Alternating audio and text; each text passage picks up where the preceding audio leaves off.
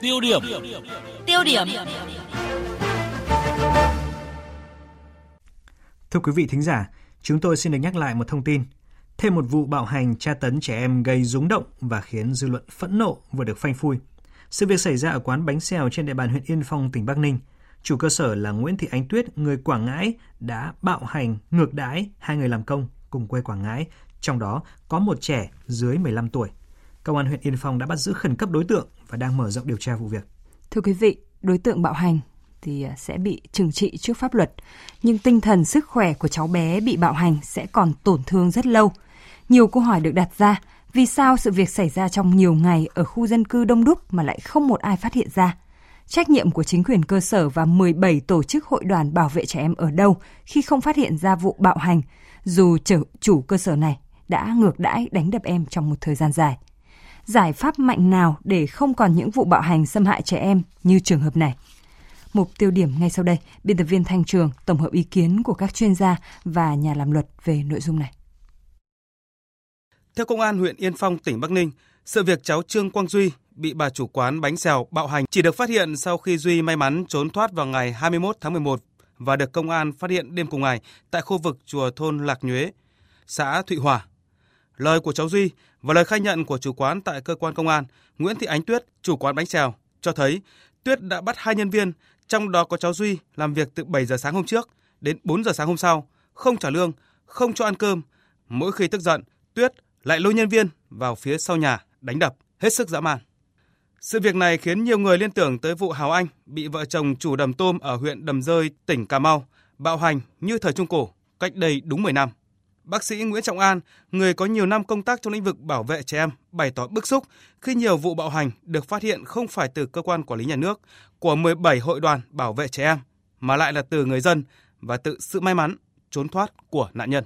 Ông ủy ban nhân dân cái xã đó phường đấy, chả lẽ ông không nghe những cái lời bàn tán xì xào của người dân ở đấy? Chả lẽ ông không có một lần kiểm tra giám sát những nhà hàng trên cái địa bàn mà ông là được giao nhiệm vụ quản lý? Đầu tiên ông phải chịu trách nhiệm cao nhất ở trong cái phường cái xã đó. Chúng ta có cái tên thì rất nhiều các hội các đoàn nghe rất oai phong lẫm liệt là cơ quan bảo vệ trẻ em 17 cơ quan được quy định trong luật trẻ em. Nhưng kỳ thực đã không hoàn thành nhiệm vụ.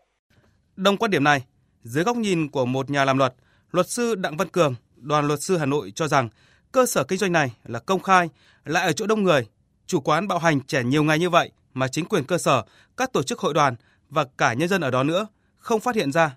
là điều rất khó chấp nhận. Chúng ta có thể nhìn thấy những điểm sơ hở, điểm trống về trách nhiệm. Trước hết, ấy, cái nơi kinh doanh bán bánh xèo thì chắc chắn là diễn ra công khai và ở đây mặt đường mặt phố có những trẻ em là lao động công khai như vậy các cơ quan bảo vệ pháp luật bảo vệ trẻ em ở đây có biết hay không, có can thiệp hỗ trợ bảo vệ trẻ em hay không, thì đấy là cái câu chuyện phải làm rõ. Sau khi sự việc xảy ra, Ủy ban Nhân dân tỉnh Bắc Ninh đã có văn bản hỏa tốc gửi các cơ quan liên ngành vào cuộc làm rõ, đồng thời giao Sở Lao động Thương binh và Xã hội chủ trì phối hợp với Ủy ban Nhân dân huyện Yên Phong ra soát tất cả các cơ sở dịch vụ, cơ sở sản xuất trên địa bàn tỉnh về tình hình sử dụng lao động chưa đến tuổi lao động, báo cáo Ủy ban Nhân dân tỉnh trước ngày 25 tháng 11.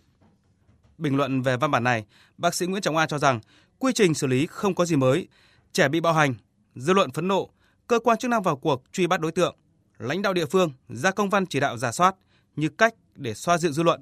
rồi sau một thời gian, ở đâu đó lại xảy ra sự việc tương tự. Trong khi điều quan trọng là giải pháp phòng ngừa thì lại ít được quan tâm. Việc cần làm ngay là chúng ta phải thực hiện đúng luật trẻ em 2016 điều khoản đầu tiên của chương bảo vệ trẻ em đó là kiện toàn mạng lưới bảo vệ trẻ em ba cấp độ ưu tiên vào cấp độ phòng ngừa như vậy, muốn có cấp độ phòng ngừa, cần phải có một cái mạng lưới đội ngũ cán bộ công tác xã hội bảo vệ trẻ em và cộng đồng. Cái mạng lưới này là có đào tạo về các kỹ năng bảo vệ trẻ em, phòng ngừa phát hiện sớm, không để các câu chuyện nó xảy ra. Nhưng ở Việt Nam ta, hầu hết các vụ em bé bị hiếp dâm, bị bạo hành, bị đánh đập xảy ra rồi. Báo rồi, đài đưa lên rồi, đến tặng quà. Nhưng em bé bị đánh rồi, bị xâm hại rồi. Luật sư Đặng Văn Cường thì cho rằng, chừng nào chưa truy được trách nhiệm tới từng cá nhân, tổ chức có chức năng bảo vệ trẻ em để xảy ra sự việc bạo hành, lạm dụng thì chừng đó rất có thể những vụ việc tương tự vẫn sẽ xảy ra. Một cháu bé còn vị thành niên ờ, đi xa nhà ờ, lao động ờ,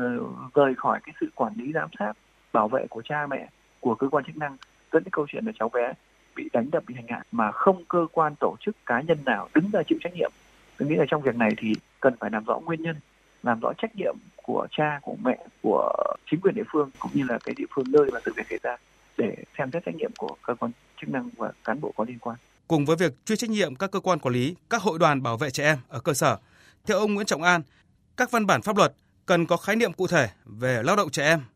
để từ đó có cơ sở pháp lý bảo vệ trẻ em được tốt nhất, tránh tình trạng quy định chung chung như hiện nay. Việt Nam có một cái quan niệm là lao động giúp việc gia đình hoặc là trẻ em lao động sớm chứ không phải lao động trẻ em theo đúng định nghĩa của Tổ chức Lao động Thế giới. Chính vì thế cho nên hiện nay tình trạng các em bé nhỏ tuổi ở dưới 15 tuổi, dưới 16 tuổi đang làm giúp việc gia đình, giúp việc trong các nhà hàng rồi làm rất nhiều các công việc khác. Nó không vi phạm 32 cái quy định mà gọi là công việc lao động nặng nhọc độc hại nguy hiểm của Bộ Lao động đưa ra nhưng mà nó ảnh hưởng rất nhiều đến tinh thần, đến trí tuệ, đến học tập và đến cuộc sống của các em. Chính vì thế chúng ta phải điều chỉnh và xây dựng cái văn bản pháp luật làm sao cho nó phù hợp với Việt Nam. Thế nào là lao động trẻ em?